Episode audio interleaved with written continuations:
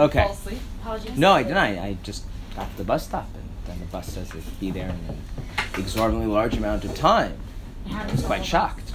That doesn't usually happen. I usually get there before the bus comes. It's the worst thing that happens. Know, it is not the worst thing that happens. I can give you a list of five things that are easily worse than that, um, but then the class would be very sad afterwards, so we're not going to do that. May that be the worst thing that happens then? God willing. Okay. Um, we put the smartphones in the bin, and then we will start. Oh, no. Bin is over. Okay. Um, I'm taking liberties because I'm the teacher. I can do that. Um, we're going to talk about Lag Bomer, Wow. Oh yeah. but only sort of. Oh yeah. Don't This even is like take. Sort of. Okay. Of all the phones. We're going to start off with a. Um, There's no phone to record with. We're gonna we're gonna start off with a enigmatic and counterintuitive statement. The Baal Shem Tov instructed that people should not study Kabbalah. The Baal Shem No, Tov was are you joking? anti-Kabbalah study. Yes. I thought that's exactly what uh, Hasidim want to do.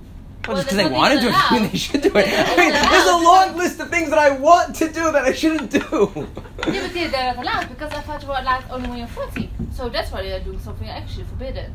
So I thought the Baal Shem was so pro like doing that. No. So who, why, why are people doing this? I guess now we have a topic for a class.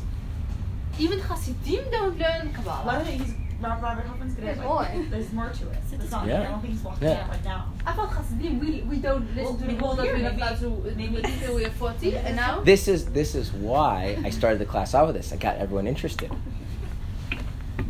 Okay. Now, Shock. yes. They, they teach that in, in your cla- the classes you go to when you're I'm a rabbi about rhetoric about how to give an exciting class. No I'm kidding. I have like classes on how to give exciting classes as a rabbi. But okay, so we will eventually, hopefully, God willing, get back to understanding what the Baal Shem Tov meant that he was against the study of Kabbalah. Okay, so Lag Bomer this Thursday, Wednesday night Thursday, and all of you, God willing, are going to Meron. Yes, yes. Rude.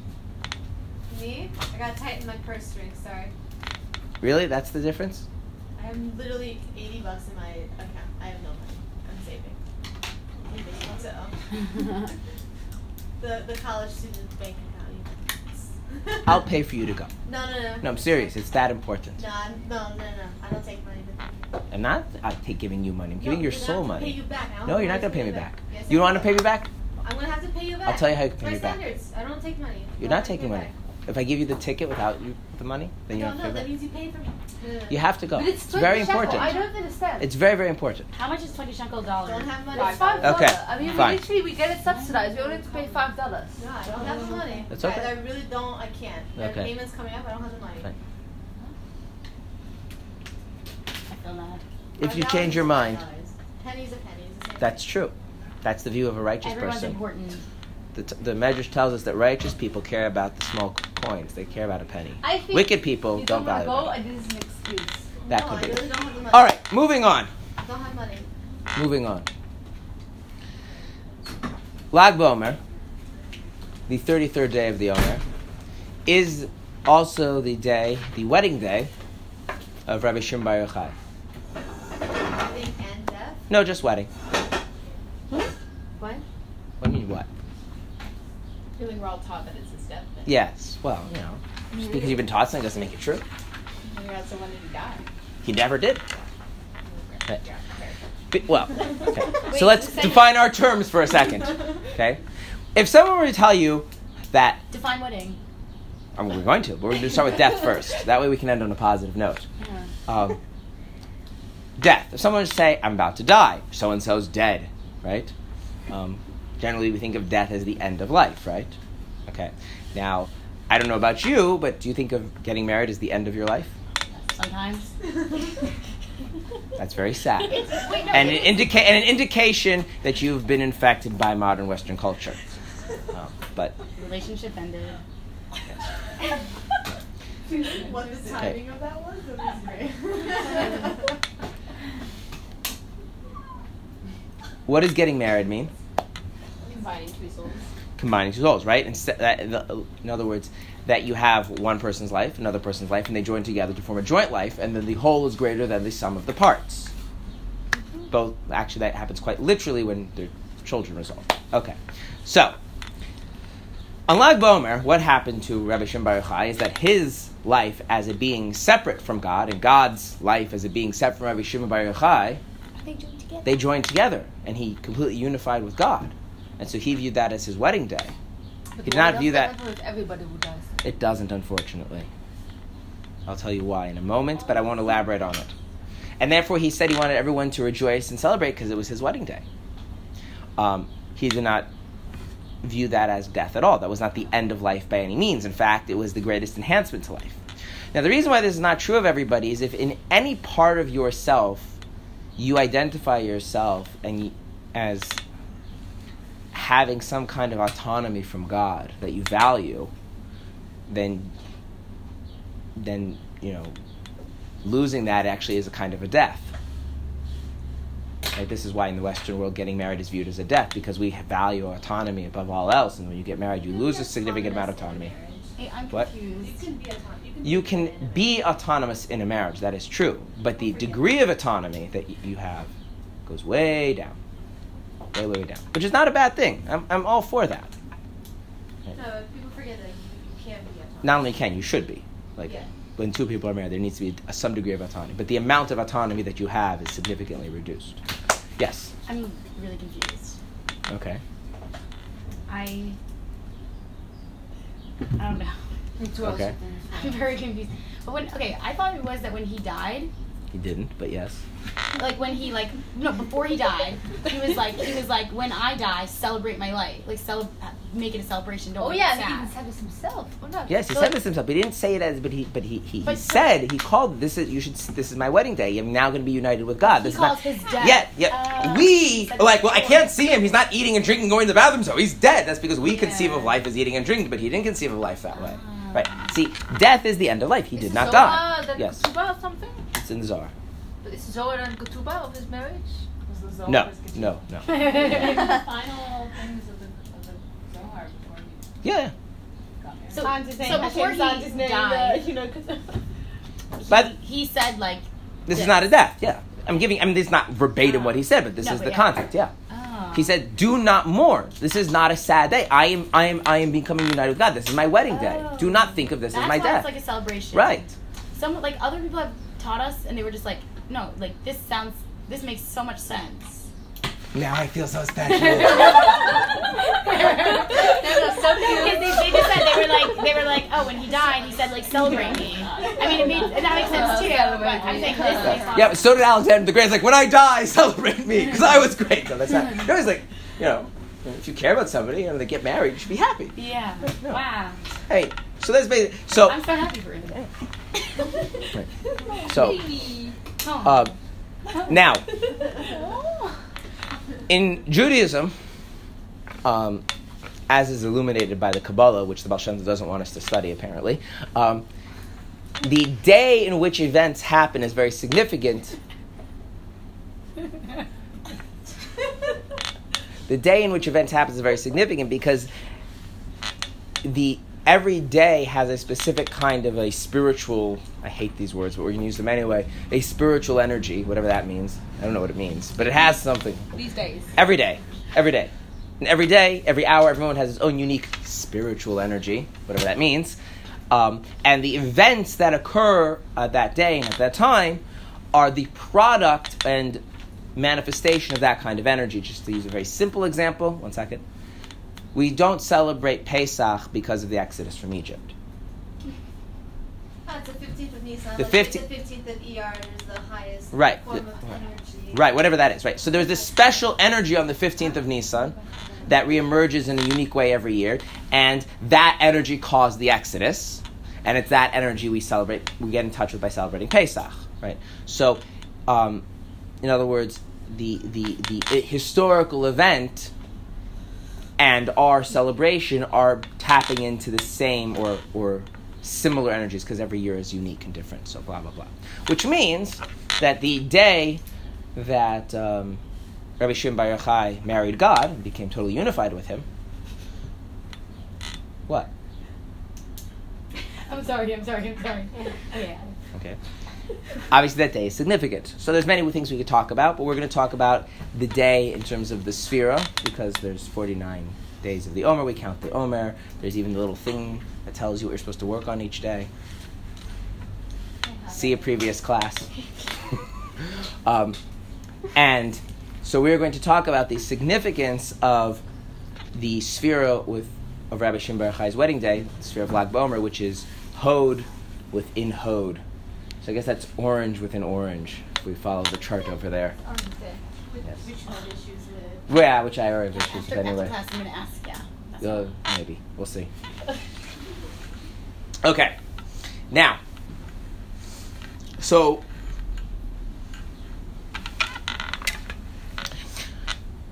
the important thing to understand about Rabbi Shem Bar Yochai is that he was not the first Kabbalist. He was not the last Kabbalist. But in a certain sense, he is the most important Kabbalist. Not in every sense, but in a certain sense. Why? Because he wrote the Zohar. Okay. What made Rabbi Shimon Bar Yochai so special? Does anyone know? And if you say that he wrote the Zohar, that's cheating. No, I think so. Okay, but, but that's cheating. Other than the fact that he wrote it. embodied what No, like I mean, everybody knew the things of the uh, of the Kabbalah. No, not everybody, but like people knew it. But he was the first one who just put it on paper. Nope, it's actually not true. He actually didn't write the Zohar. His student Rabbi Abba wrote the Zohar. Oh, I just wrote this down. Yeah, I know. It's like it's like people say that Hashem wrote the Torah, but it's really Moshe wrote the Torah. Uh, No, but then you could say the opposite. You could say Moshe was the Torah, but it's really Hashem. Right. Okay. rocking So so Don't have like the mish, like like like Talmud, like people just like have it in Talmud. Right. So what the Zohar actually is is Rabbi Shimon Bar Yochai's conversations with souls, angels, his colleagues, his disciples, and some conversations amongst his colleagues and disciples that was then written down by his student. So he is the principal contributor to the Zohar, and it's all centering around his teachings and his learning. Um, but no, it's, it's much more like the Medrash of the Talmud. It actually is a Medrash. So it's him and his contemporaries and disciples discussing Kabbalah. No, what makes so, and then was written down by his disciple Rabbi Abba, who, according to some opinions, lived 400 years. So Rabbi Abba was very special. Um, what makes Rabbi Shimon Bar Yochai unique amongst Kabbalists is that Rabbi Shimon Bar Yochai had a view that Kabbalah should not be kept secret. It should be taught to the masses. Isn't that why you died or didn't die? No. No. Now, just because, by the way, just because you have an idea doesn't mean you get to carry it out, right? For instance, you could have a brilliant idea, tell all your friends and colleagues about it, write it down, have it written down on paper, Like Herzl, At- well, or, or a really bad idea, you know, using your example. But okay. Yes, that was that was the, no, another masses. controversial bombshell. By masses, you mean like non-Jews? No, You mean like all Jews? all Jews. Masses of the Jews. Like ev- Masses of anyone, the- like anyone low or high. Yeah. So it is not the case that in Rabbi Shimon Bar Yochai's lifetime this happened. In fact, it, it didn't even really start happening until the Arizal, and the Arizal is let's just say about thirteen hundred years later, give or take. Yeah, around thirteen hundred years, give or take. Um, Rashbi was a, he died around. He didn't die. We spoke about this. He got married, yes. Rabbi Shimon Bar Yochai was a fourth generation Tana. So I'll, I'll give you the dates, and we don't have the exact dates. Hillel and Shammai, um, they were leaders of the Jewish people up till somewhere around the year zero to year ten. Okay. Rabbi Yehuda Nasi, who compiled the Mishnah, um, passed away at the year 198 ish, probably. Some interesting debates about that. Let's go with 198. And then you just have to run the run the dates. So Hill had a disciple named Rabbi Yochanan ben Zakkai. Rabbi Yochanan ben Zakkai um, was the head of the Jewish people during the destruction of the temple, which was around the year 69 or Wait, 70 After Hillel and a lot of people, but one of their disciples was Rabbi Yochanan ben Zakkai, and he was the one who led the Jewish people during the destruction of the temple during the year 69 or 70 or 68, depending on how you do the dates. Rabbi Yochanan Da'at Zakkai passed away shortly thereafter, and then you had what is then you had um, the generation of um, Rabban Gamliel of Yavne. Then you have the generation of Rabbi Akiva. Rabbi Akiva's disciple is Rabbi Shimon Bar Yochai. Um, and then after that generation, um, you have Rabbi Yehuda Nasi compiles the Mishnah, and he passes away in 198. So, and we know, so you can like kind of figure out around the dates there about when things are. There are probably people who know more about it than me, but that's so. So when exactly he was born and when he exactly he got married, um, I don't have exact dates for you. So Rashbi codified the Zohar after Yashka. Well, for sure, because according to Jewish tradition, Yashka lived before Hillel and Shammai. Really? Yeah. According to our tradition, he lived well, yeah, like in the times of Rabbi Shua Prachia. He was a disciple of Rabbi Shua Prachia. It's a whole other story. Let's talk about that later. Okay. Yeah. Okay. And according to our version, we put him to death. We didn't hand him over to the Romans. We did it ourselves. Anyway, another discussion for another time. It's a fun one. It is. Okay. So so he was the first one who really had this notion and really started to present Kabbalah in a way that it should be accessible to everybody. What did it look like beforehand? Um, I'll give you some, some quotes of Kabbalah. This is really cheating because it's like, but I'm gonna do it this way. Okay. Um,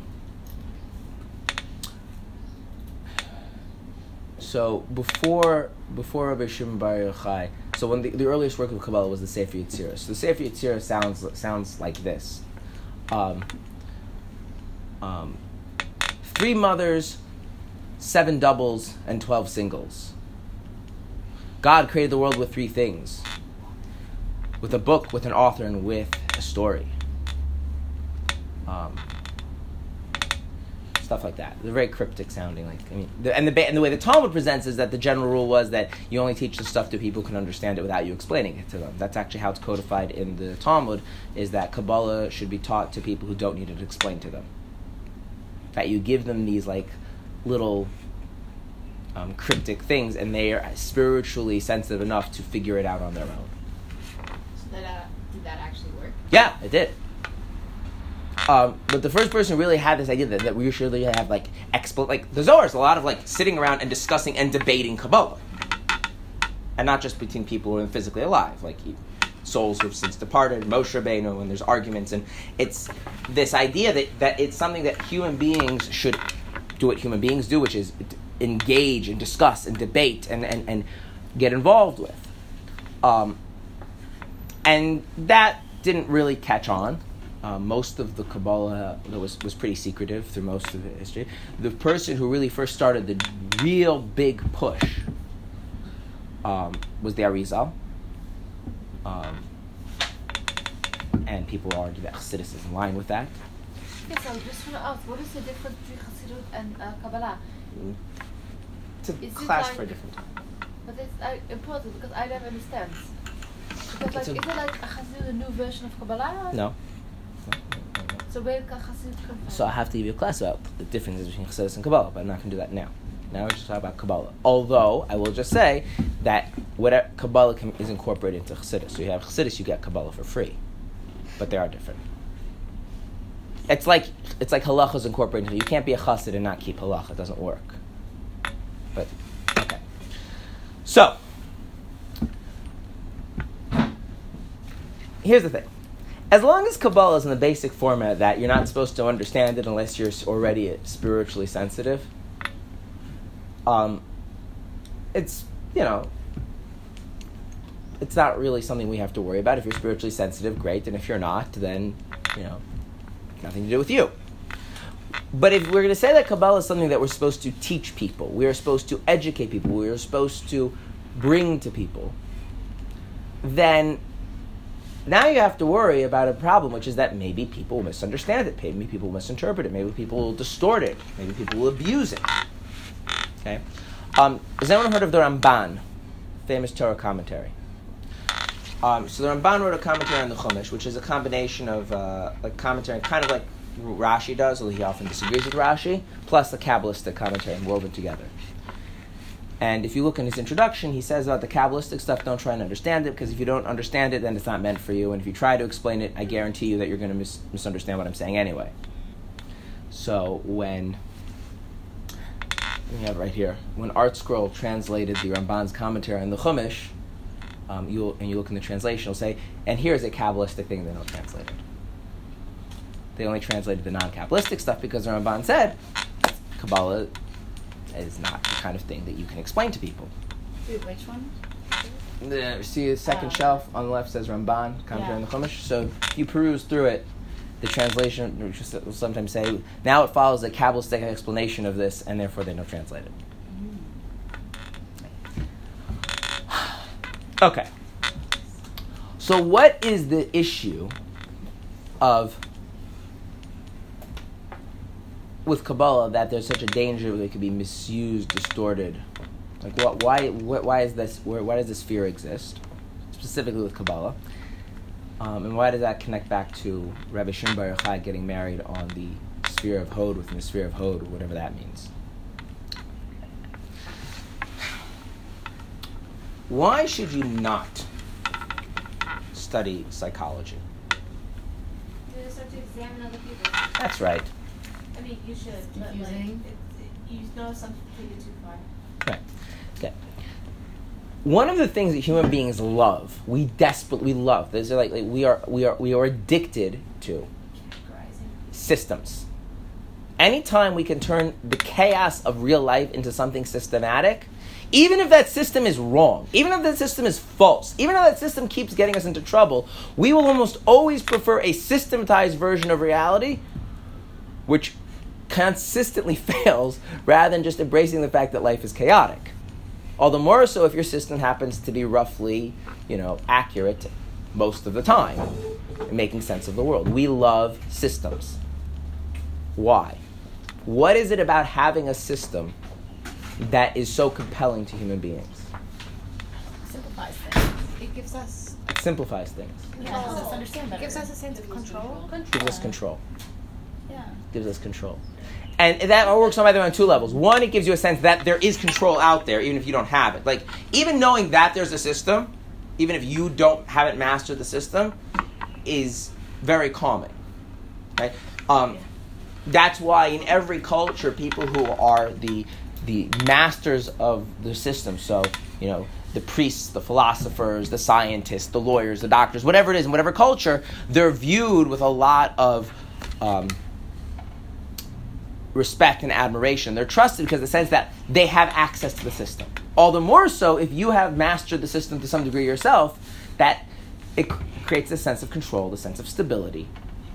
And on the contrary, when you have a sense that there you don't have a sense of how the system works, or worse, there is no system, that is frightening. Right? Um, you ever been in the hospital? You know the worst part of being in the hospital? Why is waiting so bad? Because you don't know, right? Right. It, it, but it's it, if they had like someone comes to you can explain to you, you're in the hospital, and then someone they had someone saying to you what's going to happen first, second, third, fourth, right? And what the issues are, and it would make it so much easier, right? But the nurse says we'll get back to you, and like back to me about what and when and what? Like, like you don't even know what is the next step that's supposed to happen. If you tell me and you're going to sit here for 16 hours, Well, for surgery, they tell you step by step, but you still have to wait, even though you Yeah. know what's happening. Yeah, but but so if, if you have a scheduled surgery, but like even when I had my son, had to have a scheduled surgery because it was orthopedic surgery, which is a low priority, right? It kept getting pushed around and bumped around, and they don't tell you what's happening. And I'm not saying necessarily that they should because you know if they have to have like a personal guide to each person in the hospital, the you know expense of running the hospital. No, they don't. But I'm saying if they did, that would raise the expense of running a hospital to be astronomical and then people's medical care would suffer. But if you had someone who was an expert in how the hospital is running, telling you each step of the way what is going to happen, it would, you know, it's like if you're waiting in the airport, um, you know, for your flight, and you get the sense like they're not telling you everything. It's very nerve wracking. It's like there's a mechanical delay. What does that mean? What does that mean? Like, are we leaving in a half hour? Are we leaving in like? Oh, it turns out that the plane didn't show up at the. I remember one time it was late because we couldn't find a stewardess. Do they tell you that at the beginning? really. No. No. All of a sudden you see her running five minutes before boarding time, and we're like, wow. Anyway, yes, Oh, okay. So like, we wanna. That's that's human nature. that's human nature. hundred percent, it's human nature. Oh, okay, and I'm not here to criticize that. I mean, God made us that way. However, like everything in nature, nature you want to think of like a knife. A- knife can be useful. A knife can also be harmful. In navigating the world, where we're trying to control the world, right? As the, as the verse says, Lashevis Yitzhar, God created the world for it to be domesticated by human beings. Having systems is very helpful. In managing things, systems are extremely, extremely important. However, in interpersonal relationships between individuals, if you start systematizing your and modeling your mind the other person, what does that do to your relationship? Well, first off, let's talk about being on the receiving end. What happens when you get the sense that someone has like a working model of you and they're pushing buttons to get responses? Even if they're not like doing it with like against your interests, right? Like how does that feel? you feel used. You feel used, right? Now let's talk about it on the user end. If you're doing that, how do you? What happens to your view of the other person? You start viewing them as another object in the world. You are become unable of seeing them as an individual. And so if I start realizing, oh, well, people they work like this, and so what you're experiencing is this, right? And, and it's really bad if like you, you start seeing yourself that way because now you can relate to yourself as an individual. In other words, interpersonal relationships require us to make ourselves vulnerable to the fundamental lack of control that that comes in the fact that the other person is not a system. There isn't something to master. And as much as you get to know somebody, the minute you start to think that you know them enough so that you figured them out, that's the beginning of the end of your relationship. Now, it might slowly die and then you physically die before that happens. But if you genuinely think you have them all figured out, you're not actually growing closer together. Now, that doesn't mean there's stuff that you haven't learned about them. Okay? A way of thinking about this, a way of thinking about this is, if you ever read a book, this is not a perfectly good analogy, but it'll serve for it. If you ever read a book, um, and about halfway through the book, you're pretty sure of how the book is going to go. It's uh, fiction, not not nonfiction. Non-fictional. Yeah, you're pretty like halfway through the book. You're pretty sure like what's going to happen. Okay. Now,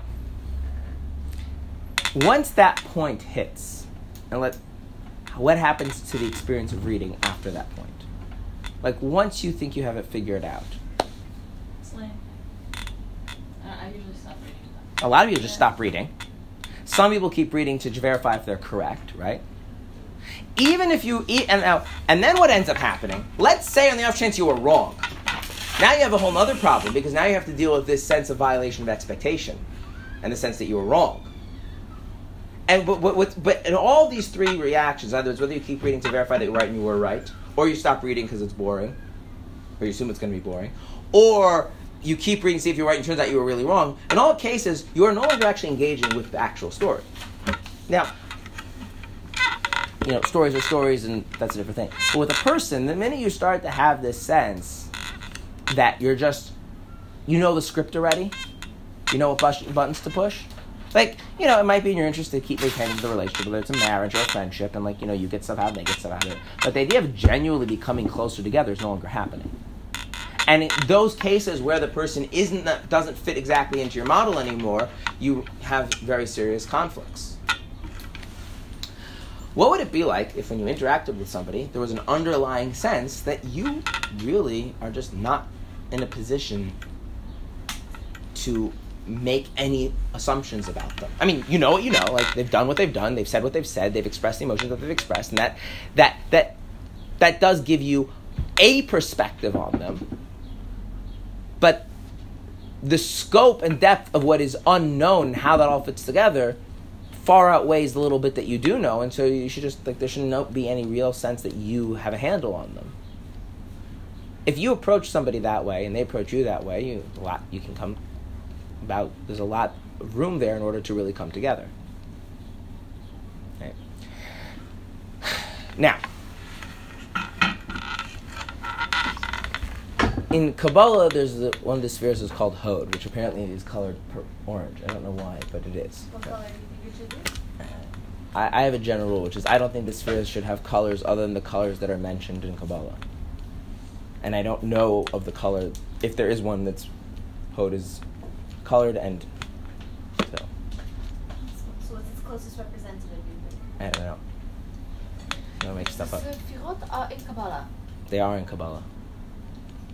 Yeah, it looks like a Um, system, doesn't it? Why are it? we learning them then? Want- Because we're not allowed, we're not 40 years old. About which is like crash Well, I don't want to like, uh, like, uh, overgo- you're gonna have to make. You're gonna have to. You're gonna have to make a choice, which is either you're gonna trust me that I'm not leading you down a dangerous path, or you're going to decide that you don't trust me and walk out of class right now. but those are your choices. Listen, listen, listen. I, I heard there were like really important people who told me not allowed to learn Kabbalah until we were 40. And I got scared because uh, that's they are so right. So you're 40?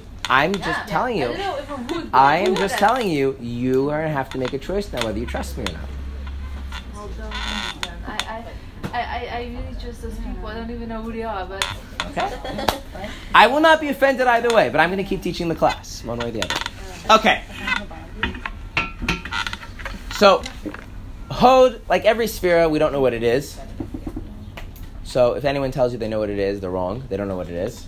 But we know that we know some of the ways that it manifests in our life. Okay. One of the ways that Hod manifests in our life is our ability to accept um, that we don't really know what we're talking about. like, for instance, have you ever been in a class where you say something and then the teacher says something and you have the sense that although you're not necessarily fully convinced by what the teacher has said, but you have the sense that you really don't know? Yes. So that would be an example of Hod. Well, there's something in the teacher's presentation of the subject matter has made you come to the realization that you may not what, what the teacher is saying you don't fully understand, but it's very clear that from what they've presented, you don't know what you're talking about, and so maybe you should just be quiet and listen. Okay, that would be an example of Hod. It's not the only example, but it is a example. No, I want to use that example for a reason. Wait, I'm so confused. You don't understand what they're saying, but then you accept the fact that your lack of understanding That's right. That's right. Because if you understand what they're saying, then that's not Hod at all. Right. Hod is be, Hod is acknowledging your own lack, your own ability. If, if you thought one thing and then someone explains to you why you're wrong, and now you understand why you were wrong, then that's not a lack of understanding. Now you understand correctly. Right. It has to be that even once they presented to you why you're wrong, you didn't fully understand what they're saying. But what's clear to you is, I don't know what I'm talking about. In other words, You don't know what they're. you don't understand what they're talking about, and you know that you, that you're completely wrong. You, they might be right, but you don't understand what they're saying. Let me give you an example. Okay, That, what does Hod translate to in English? it doesn't. All spheres are proper nouns. What, yeah. Your life will be better if you just accept that translating Hod is like translating London. It's like that. Does mean kingship? No, it doesn't mean kingship. It means malchus. It's like it's like transla- It's like translating Moscow. It's a proper noun, or Frank, or Frankfurt. I mean, I don't know exactly what proper noun means. A proper noun means it's the name of a person, place, or thing that's uh. specific. You can describe it, right? Yeah, What's your name? Jamie. So Jamie's a proper noun. Translate Jamie into Hebrew. It's kind of meaningless, Right. It, does, it doesn't mean anything, right? And you can translate it as a word, but like you are not a you are not a word that has a different. You are a person, Yeah. and that is your name that refers to you. We can describe you in many different ways, right? But none of those are the translation of your name. Okay. Okay, so there is there are So none of them though. none of them are like translations, correct? But It's like, not easier but when to you use it as like a word, like They are also words, word but you know is- most proper names are actually have some Ah. right. For instance, I'll give you an example. Um, there is a name, Avram. Mhm. Okay, it's an improper name. Oh, but Okay, okay. it also means exalted father. yeah. Right. Gotcha. Okay. There, there, there is a name Sarah. Yeah. It also happens to mean um,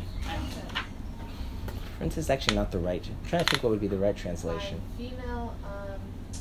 I, I think I think the best translation would be lady in like the classic sense. female service. Lady. No, no, because it's a tran- it's the feminine of sar, and sar is much more. Sar is like a lord, like in the like in the medieval sense, a lord, Yeah, yeah. not like the modern sense, lord. Right. So uh, you know, lords and ladies, kind of like someone who actually has independent governing power by virtue of their higher noble birth, kind of thing. Anyway. Princess. Yeah, but princess like has a whole different connotation in English. Yeah. Yeah. Yeah. So we should understand understand to our abilities the spheres as concepts, not words that they can just be brought into. No, they're not concepts, they're proper nouns. Proper nouns that There's this actual thing in existence. No, there's this actual thing called malchus. okay, but it doesn't have a translation. No, but it manifests in many different ways. It's like you. Sometimes you talk, and sometimes you don't talk, and sometimes you run around buying clothes, and sometimes you read books, right? Those aren't those aren't translations of you. Those are ways you express yourself in the world, right? But then why do people put translations to them sometimes? People like to have people like to treat things as concepts. Makes them easier to have a handle on. Like psychologists like to treat you as a concept. Psychology, psychology is just a fancy title for putting words on concepts. Right. Just definitions, just not having definitions people. on things you already know. When people explain that, oh, I understand chachma binah and Daas No, you don't. translating to this, it's not. No, I can tell you there are things in your experience which are manifestations of chachma, but you don't know what chachma is. I don't know what chachma is. So it's fine if I can't put a word to that. Yeah, it's better I that mean, way. It's good because I better can't that way. put words to them. It's better that way. Okay. It's better that way. They're proper nouns. Let me just continue. I'll give I'll give you an illustration. So we're gonna take malchus. I'm gonna give you three different things that are manifestations of malchus. Okay, the human ability to speak is manifestation of malchus. The fact that the king is allowed to cut off your head if you don't do what he says is a manifestation of malchus. Okay, and f- women's inborn desire to get married is a manifestation of malchus, but not men's. Men's inborn desire to get married is not a manifestation of malchus. So you go figure out what is the one thing that is manifesting in those three very diverse ways. That's malchus. I don't know what it is, but okay, yeah, Wow. right. You don't really know what it is, and I don't know what it is. Anyone who says they know what it is is like, He's a liar. yeah, or deluded. Okay, Are there any like Oh my god, you made me feel so much better. yeah, they're called Kabbalists. like freedom? No, like in today's world that like they study and like There's an old Jewish saying, which is those who know don't say, and those who say don't know. Okay. Right, I'm saying I don't think they're correct in like their pursuing of spheres, but there are people. Okay. So going back to Hod, so one of the manifestations of Hod um, is your ability to recognize that you are completely ignorant. You do not know. You're not entitled to an opinion, not because you've now been informed of the correct view of the matter, but simply that you you've encountered somebody who clearly does demonstrate some expertise that's beyond you, and so you walk like walk away with a sense of they know what they're talking about, and I don't know what I'm talking about. I also don't know what they were talking about. That happens a lot of times, by the way, in classes, right? Where somebody who has expertise is talking about a topic, and all you walk away with is they seem to really know what they're talking about, and I'm pretty sure that even though I thought I knew about the subject, it turns out I don't know very much about the subject. Right. So the ability to accept your own ignorance is a manifestation of Hod. However, in this manifestation, the reason you're accepting your own ignorance is because someone else is de- demonstrating expertise or proficiency. In other words, fundamentally, you don't feel like you're fundamentally ignorant. It just happens to be that in the face of someone who really seems to know what they're talking about, you all of a sudden discover that you don't know what you're talking about. You also don't understand them.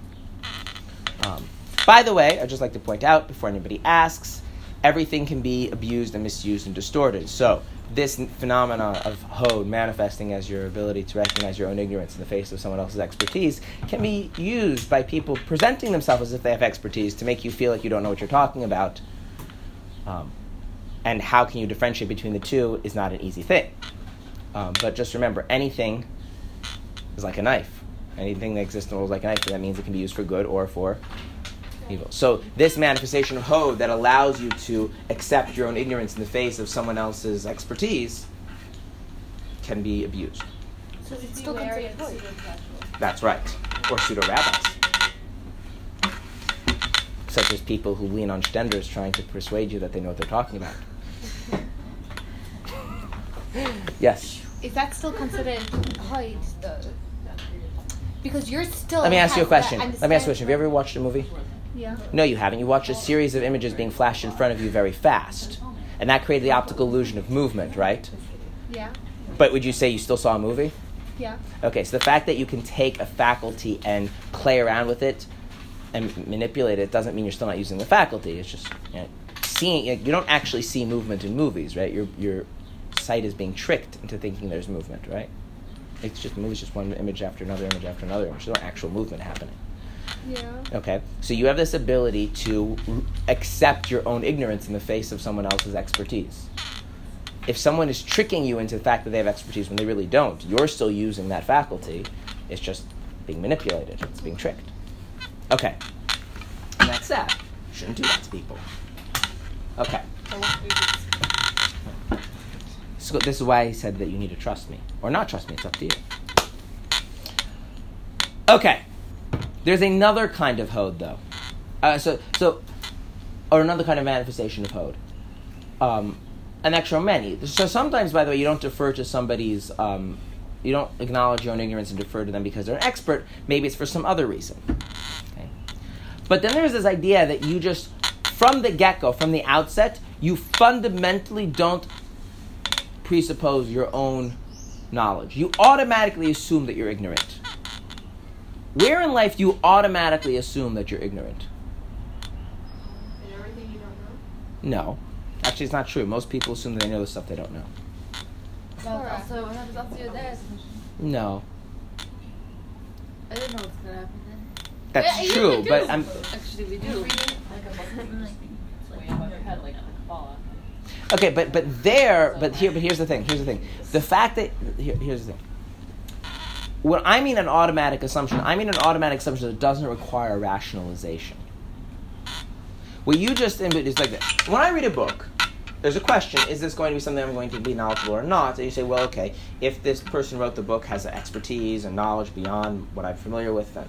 So what you've done is you've rationalized yourself into a level of ignorance, which is fine, and that's good, and there's nothing wrong with that. But that's not what I'm talking about. I'm talking about where just the fundamental gut instinct is. How would I ever know? You walk into a Mormon village.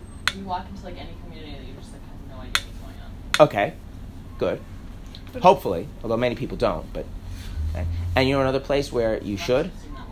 When it comes to a concept that, like a Hasidic text. You should never have when it comes to concepts. When it comes to concepts, like concepts are concepts, right? And the only difference between the person who understands them and doesn't understand them is a matter of training and expertise. And if you presuppose when someone introduces a concept that you don't know anything, that's wrong. You should weigh and and judge that based on context. If the teacher says this is a new concept, then okay, then I should assume I don't know it. If the teacher says this is an old concept that you're familiar with, we're going to look at it a little differently. Then you should assume that you are familiar somewhat. Um, what about other people? Their inner lives. What should our gut instinct be about other people's inner lives? No idea. What is our gut instinct about other people's inner lives? That I'm we know. about this question. I'm confused about Right. What is our gut instinct about other people's inner lives? inner lives, Inner lives. The stuff that you can't see. Like their brain, their thoughts. Their thoughts, their feelings, their motivations, their hopes, their dreams, their aspirations, how the stories they tell themselves about themselves. I don't think you think about that. Well, that's really narcissistic. Maybe you I should. mean, I mean, I think about other people, but I'm not like, yeah, Al, what are her hopes and dreams and thoughts? Like, Well, like that's the average that- person doesn't do that every day. I mean, the average person has very superficial relationships with other people.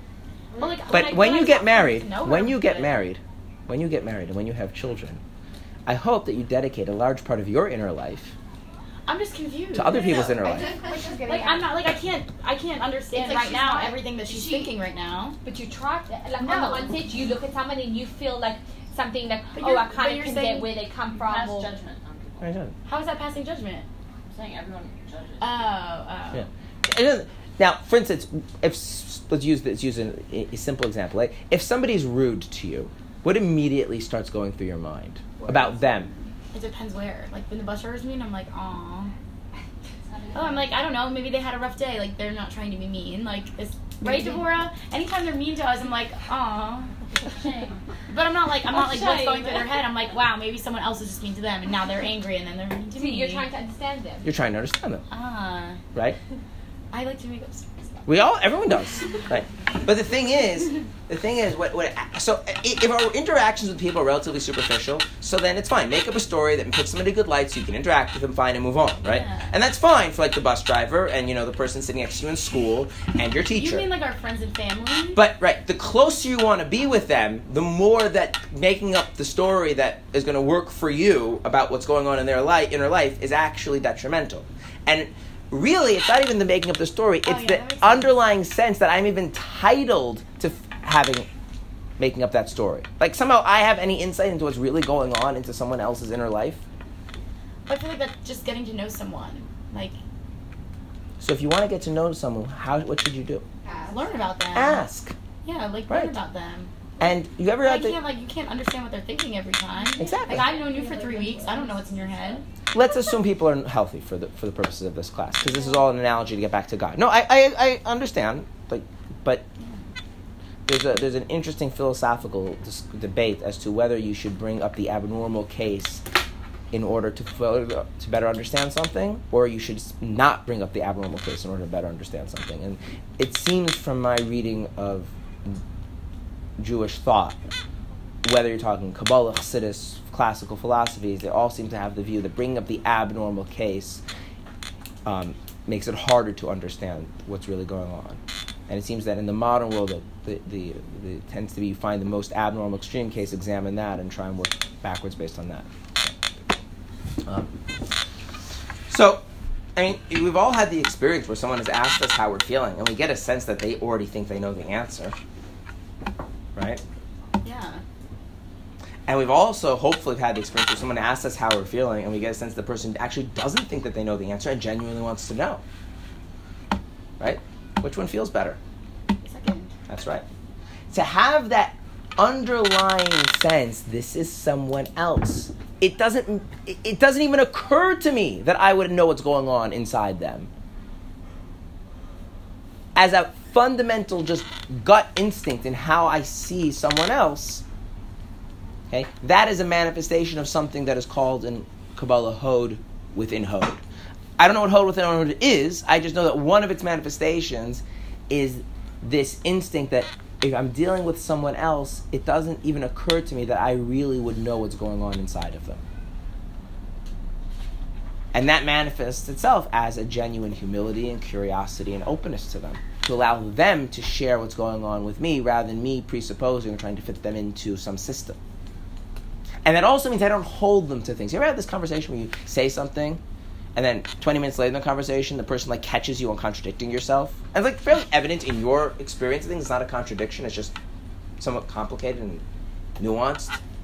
And because they're trying to fit you into their model of how things work, like you don't fit into their little pre-described described boxes. And so like, well, if you if if you're like this way, then how can you also be like that way? It doesn't feel very good, does it? No. No. So here's the problem.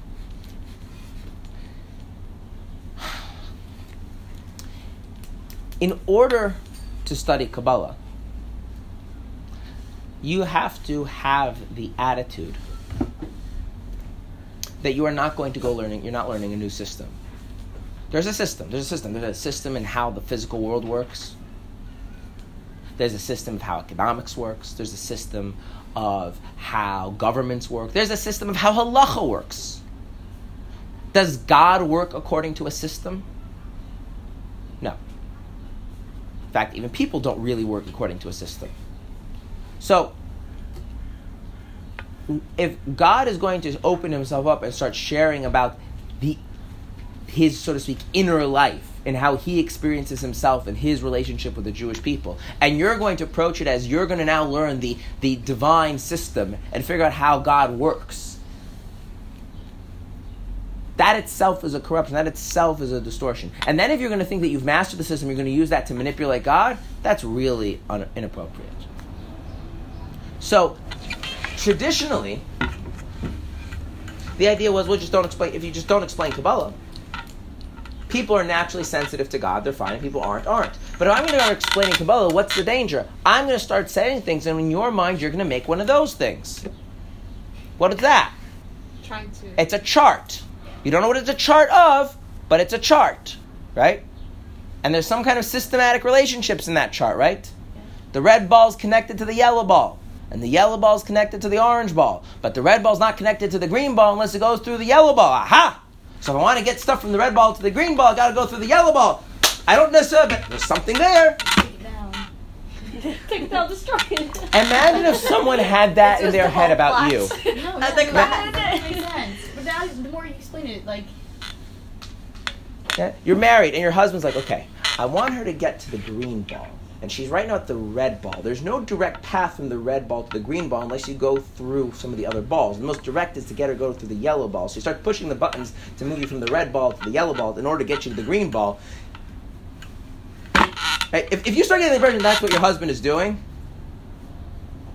like that's you have a real serious problem, right? What if he didn't realize there were any balls, and then he was like, "Oh my gosh, like I don't understand what's going on," like and just like really confused the whole time. But then once he realized that there are all these, the, you know, this intricate system going mm-hmm. on, so who helped them make that this? there is more.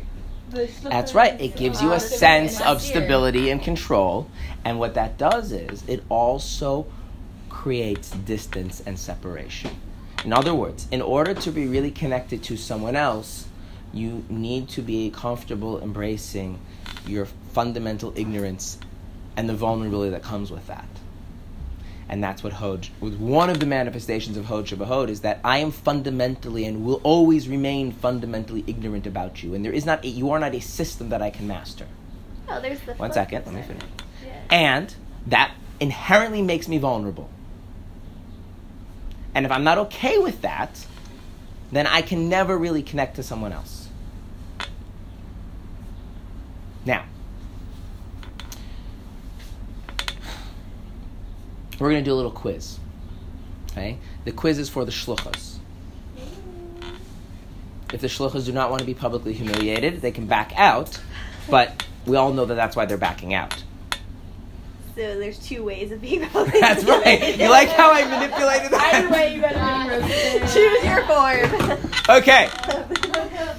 Okay. So, um, okay. I would like the shluchas to stand up. oh no. All shluchas. All the shluchas. Yeah. No, no, no. Me. Come on. Okay. Are you We're- representing Hollywood? We are starting at my right, and we're going to go around the table. Represents Hollywood? yeah, this. Okay. I'm going to ask each one a question. We're going to start my right. We'll go around because God wants to start the right. Okay. I will not comment on the answers until everyone has given the answers. So that the last person is put in just as much a precarious situation as the first. You got this. Don't be nervous. What is Elohim? Ah. God. Okay. What is Havaya? God. Okay. And last, no, no, no. And last, okay. What is Adnai? God. Okay, good. You all passed with flying colors. That was the correct answer. I learned today shluchas. And that's why. Okay, sit down. Mazel tov. Okay, what did you want to say that was the wrong answer? Never mind, right. This is why the Baal Shem Tov doesn't want people studying Kabbalah. Elohim means God. Havaya means God. In fact, every name of God just means God. God.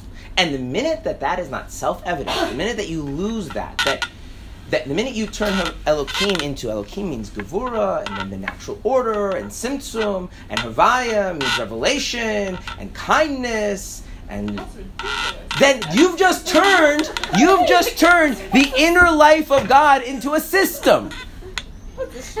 And there's no difference, the Baal Shem Tov says, whether you think that it's red balls and yellow balls and green balls, or that Elohim means Gevura and Havaya means Chesed, what you've done is the same thing. Instead of having the sense there's someone who I'm in a relationship with, who I have no, no, not just no right, it, it's nonsensical of a sense that, that, that they would fit into any sort of system, I've now turned. In other words, I've psychoanalyzed them. Like the same danger of learning psychology and then trying to have a relationship with a person. And so the Baal Shem Tov says, as long you can study whatever you want, doesn't matter. But if what you're studying is going to lead you to build a system, the way the Mittler the second Rebbe of Chabad puts it, the one whose picture is on the right, on the top. See how unsystematic this is. Yeah, you see It's the one on- crooked. Yeah, this is, I think this is a really good representation of. So the Mittler Rebbe, he's the top right, that's his picture. Even look, it's just so unsystematic. It's Um. You know, his son-in-law, the Tzemach Tzedek, said he lived Chassidus, so that's his picture, just the Chassidus. Um, so he, he says, he said, um, everything has to be directed to God. if in being directed to God,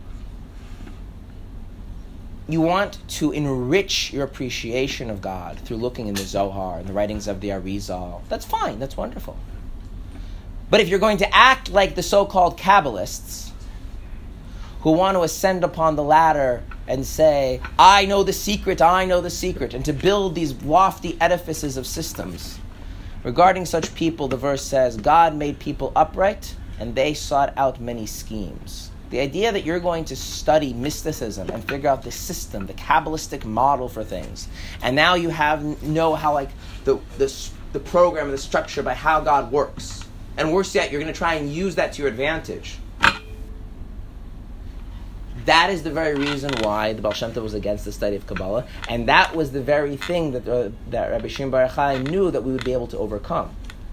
That we can learn about the spheres, the same way we can learn about our loved ones without turning it into a system. Your friends, your family, they can share with you their hopes, their dreams, and their fears without you turning it into a system. Yeah? They can do that, that's possible. As long as you do what? you don't lose that underlying sense that they're not a system, and how would I ever have any way of like turning them into a system?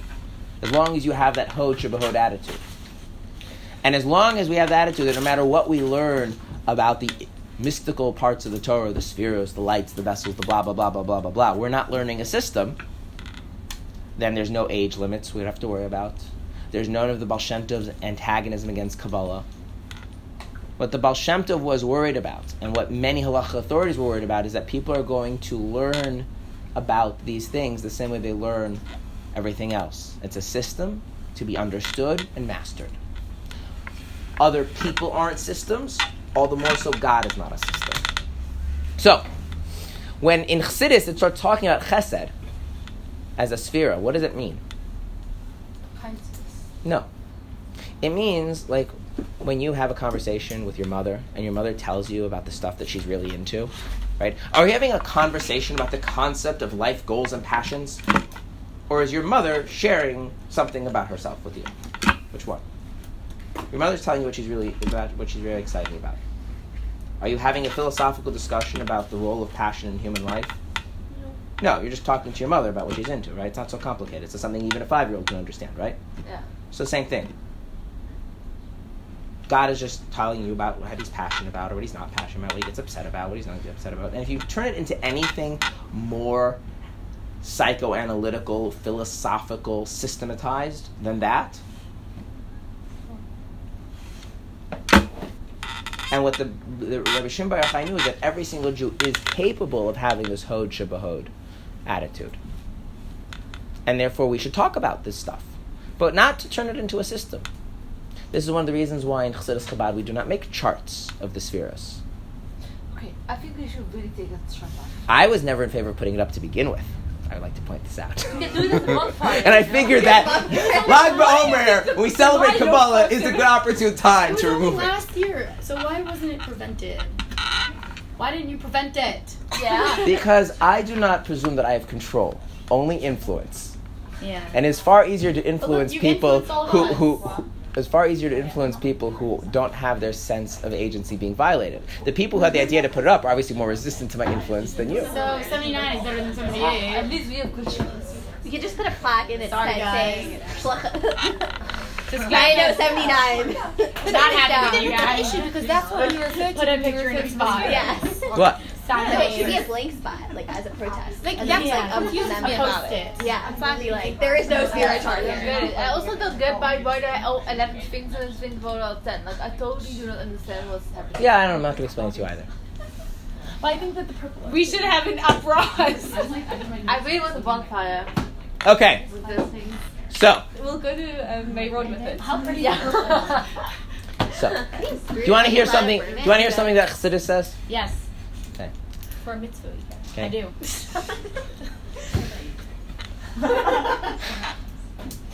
Is there a lot going on in other people's lives? yeah. Okay. If you really care about somebody, yeah, deeply, and they're a major part of your life, is there space in your inner life for their inner life? Yeah, like Yeah. like their tragedies take up some space of your life, their successes, their failures. Yeah. Better be. Yeah. Okay. And if they care about you, does the same thing happen? Should. Okay. So when I was a little child, my mother had a pizza sauce that she used to use, use to make pizza. I think I mentioned this before. Yeah. Yes. What was on the container, on the can? Oh, a little holding person. it A person holding the can. the can. And then like, And there was a picture on the person on the can, that little picture of the can holding the can, which in theory means that how many people are on that can? Infinity. Infinite. So if, let's say, you and another person who genuinely care about each other and genuinely open to what's going on in the other person's inner life and make that part of your own. So there's inside your inner life is their inner life, and inside their inner life is your inner uh-huh. life. So how many layers of in, you being inside each other are there? Billion. Now, do you want to systematize that, or do you want to just embrace that very notion of how interwoven you are? Which one? Right. That's what. That's what. That's what Rabbi Shimon Bar Yochai believed we could all do. Is that all of the so-called complexity of the spheres and the levels and blah blah blah blah blah is just what happens when we're a major part of God's inner life and God's a major part of our inner life, and those things therefore get interwoven. Because I mean, this is going to sound a little bit funny, but there's God being aware of me, being aware of Him, being aware of me, being aware of Him, being me aware of Him, being me loving Him, the fact that He knows about me, the fact that right, and you, but, this is not a system. This is just the reality of two beings genuinely engaging each other. And the more you approach it that way, and you don't make any presuppositions about it, there's a system, and I'm going to master it, and then God forbid I'm going to try and manipulate it but rather just appreciate the richness and beauty of how deeply interwoven you are with God and God is with you, then you are living the thing that Rabbi Shimon Bar Yochai knew that we're all capable of. Now, Chassidus builds on that and takes that to a much deeper place. Okay, but I'm not going to do what Chassidus adds over and above that. That's a separate discussion. But the idea that Kabbalah is just another section of Judaism that you're going to learn about the mystical arrangements of the spheres and the worlds and the souls and the system, how it works. The Arizal, who was famous for like saying all this Kabbalistic, you know, code, was also very much against people trying to systematize and turn Kabbalah into that kind of a thing. When someone manipulates the system, it's like what, like a shot type speed incident, like these false prophets situation. No, no. There's, there's two things. There's manipulating the way things are, and then there's going off the deep end. Okay. Manipulating the way things are is like, let's say, like I know that you really like pizza, Okay. and so I say, well, okay, You give me a New York I'm gonna- uh, instead of a deep dish, like yeah, just in order to get, in order, in order to, like, Better. Yeah. What? excuse me, deep dish is way better. Guys. Fine, whatever, doesn't matter, right? But I, I, I do the thing that you want in order so that you'll be in a better mood, so you'll do the thing that I want, right? It's like I want to ask you a favor before I do. I get you the kind of pizza you want. That's manipulate. That's treating you as a system, then manipulating it, right? Shabtai Tzvi is is taking it one step further, which is not only do you think it's a system you can manipulate it, but you even got your model of how the system works is wrong. So that would be that would be like me coming over and punching you in the face under the impression that that's what you like, so then you'll do me a favor. That's Shabtai Tzvi is like way off on the deep end. Um, someone who studied Kabbalah and probably suffered from some serious mental illnesses. He married a Sefer Torah. Like no, like really, and he had a special blessing before he Did he sang. really? You did a lot of things there. Yes. He married a Sefer Torah. Yes, he had a Sefer Torah, and they had a chuppah, and she was dressed up as the bride, and he was the chassan. Wait, that's so worrying. Yeah. Well, yes, it was. That's why he was excommunicated. it was very worrying. Shabtai Tzvi. Say it again. Shabtai Tzvi. Shabtai He was, Yeah. he was said I'm the next Messiah. Hey, what else you think? And Mashiach. Mashiach. Yeah. And uh, and then of When did this happen? that fiasco with Baal Shem Tov comes, everyone's like, I don't want to deal with this anymore. Where can you read about this? Um, I mean, I could say the internet, but you know, we all know how reliable that is. Chabad.org. Yeah. Who lived earlier, the Baal Shem Tov with Arizal? What? Who lived earlier, the Baal Shem Tov with Arizal? The Arizal. associated with like good people. About about It means it's like 200 years ish. Okay, so at what point, at what point was Rabbi Shimon Bar Yochai able to fully integrate God into his inner life and God integrate Rabbi Shimon into his inner life? What day did that happen? Lag Baomer. That's why it's a wedding. And what is necessary to really allow someone else to be part of your inner life and them to be part of your inner life and really appreciate that is this manifestation of Hod shebeHod, Hod within Hod, which is not, I don't think that I know what's going on because I lack expertise, but because fundamentally you're a, not a system, you're someone else. And how could I possibly presuppose to have some sort of handle on you unless you are going to be gracious enough to share it with me? And when you have somebody who relates to God that way so fully, they ultimately unite with God. And each of us, if we have that attitude, when we study things like Chassidus or anything else that is Kabbalistically inclined, it brings us genuinely closer to God. On the other hand, if we study it like it's some sort of a system to be mastered and then, God forbid, manipulated, then we become further from God. Which is why the Shluchas all knew that the do not explain that Elohim is concealment and Havai is revelation, but it means God. God, God, God, God, God. That's so cute to get married on Lag Baomer. Mm-hmm. Are you gonna do it? I'm gonna find someone very soon? Tomorrow. Um, I would recommend against that Why? Why? We- we- because we you should not get married to somebody. Make the decision to get married to somebody now so you can get married on Thursday. and then, you know, the other thing is like when you're ready to get married, it's really a bad idea to delay the marriage. You want to get married as soon as possible. Within reason. Why? Um, because closeness outside of marriage is detrimental to your relationship, and the longer the time frame between being comfortable with the decision to get married and the actually getting married, the more you have to deal with maintaining closeness, but not too much closeness, and it's just easier. Like, why make that unnecessary burden? There's always next year Lag Baomer.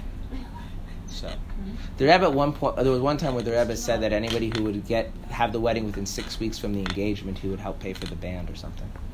Wow, really? Yeah, Did it work? Is there a scholarship fund for that? not anymore. Not anymore. Not anymore. There are communities that delay it for a very long time. Um, a the Why? Rebbe Define a long time. like a year. A the Rebbe was against. A the Rebbe was against that, and B those communities tend to be the kinds of communities where the bride and groom don't really know each other before they get married. So it's like Like So it's not exactly delaying it because it's not like you're like playing that whole game like how to get close, not to get Like- close. right, but it's still like you know who they are and like this. No, Yeah. But it's it's That just better. Like, in the old times, everyone did that. In the old times, it was very different. Like, I'm, I'm not saying we should go back to In the old, in, in the, in the old times, most people had very little say in who they married, and most people married very There's young. still like a, a village in like Romania that literally like has shtetl marriages. Yeah, and they, the, the idea was like you marry them off before their identities are fully formed, and then their identities grow together in the same way like you get along with your relatives. So More you're or less. no, no, I'm saying, but that that was that's being lazy. Like your, your spouse is your relative, right? So like you have siblings siblings. right. Okay, so like you get if you marry young enough. I mean, there's issues with it, especially the way modern world is set up, and and and no halacha thinks that we should actually do this nowadays. But in olden times, the way society was set up, you you know, and the way families were involved in, it was just you're creating another family relationship, and you know those are easy to if you develop the if the identity of the person is not fully developed yet, then they just develop together. I mean, there is a point, I think. Because people are six years old, they have their own lives, and when they go together, like, it's. There, there. Look, it's still There's true even point. nowadays. It has been mitigated Yeah. with the, the kind of lifestyle we live and the degree of autonomy that we, we have from our families. So, all things you know, being equal, getting married younger is better. But we don't have the ability for people to like do that in the way like they used to be. I mean, there was a famous chassid of Hillel Paritcher who got married at eleven. That was young, He even for those. Oh, yeah, he was it's only 11. Who got married? He was married at eleven. Wait, he wore a got tallis and no tefillin. To who? Are you? How old was the wife? Yeah. Wait, 14? No, Eleven. Wait, how old was his wife? Um, Nine. I would. I think she was older than him. Oh, come on. Yeah, I think she was older than her. She's like a pedophile. How's it called? Something like that. Probably like 14 was a 14 was a normal marriage age. Like like like Wait, almost all Jews in Eastern Europe in those days, the women were getting married married at 14. three-year-old? He was unusually young. He was unusually Yeah. young. 11 like was in unusual. context, Oh it's I like can't someone getting married at Who? 18. What's Put who's the person that married a three-year-old? Yitzchak. Yeah. They didn't, three-year-old. it did, but there's like commentaries on it. Yeah. Yeah, but she was. According to Rashi, she was 3. It wasn't it like. But there's commentaries that he didn't uh, marry. some they- commentary said separate he decided when she was three that he Not according to Rashi. The other commentaries. Yeah, one Okay, of them but, said but he Ra- decided. not according to Rashi. one of them said he decided she was Wait, we're talking about What? Anyway. Um, Is this really? Okay, so they will oh just- my I, I would just like I would just I would Can we, can we cut one those second. early? One second. Why? there, there is and there this is a total is a is a, a totally separate topic. It is important to understand that age is different. There's there's physical age in terms of like how many years you've gone by. There's psychological age. There's the age physiologically, and those don't all sync up. Um, The number is not on the passport. yeah, the way they're put, the, the age is not the number on the passport. Um, just to give you a sense, the, the, this uh, Chassid Hillel Paritcher who got married at 11, he was an expert Kabbalist and a halachic authority before he got married. Right. So like, I have kids. I one of my children is frankly brilliant. But that's not the same thing as being an expert Kabbalist and halachic authority at the age of 10. So I'm in terms on a totally different level of being. What? The story of this guy who's studying inside, and like someone was looking inside, inside the window and he was studying Kabbalah, and then he went in. That's the Rebbe Maharash, Oh, fourth Chabad Rebbe. Oh, that's right. Yeah. We just celebrated his birthday. Yeah. The Chabad Rebbeim, as a general, got married at 15. Was that just because all Shabbos is? So like that was Yeah, who did you say? That, like the one was like he Except for the rabbi. he wrote. His wife gave his That was the Tzemach Tzedek. yeah, and then he like didn't even that that story that like he never fucked Braden. He was never part of it. It makes me so sad. That's so late. Huh, like, like compared to this other one. That was really mapped out. That's a what I said. I The- like mapped out. The, Why did the Rebbe get married so late? communism. Um, I mean, they were engaged for three years, but like. Well, yeah, but there was also there was like the there was two major issues. One was finalizing the engagement. Took a long time. Why why are those paintings? Why? I can tell you the unofficial things. To turn off the recording. The unofficial things.